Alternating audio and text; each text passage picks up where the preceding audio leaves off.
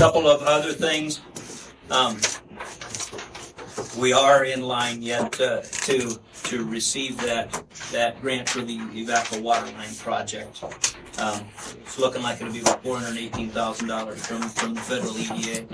Uh, they've asked for some additional information, which we've provided to them. One thing that we need to provide to them yet will be an archae- archaeological study. So we will get things rolling on that, and it, and it needs to happen about within the next six weeks or so.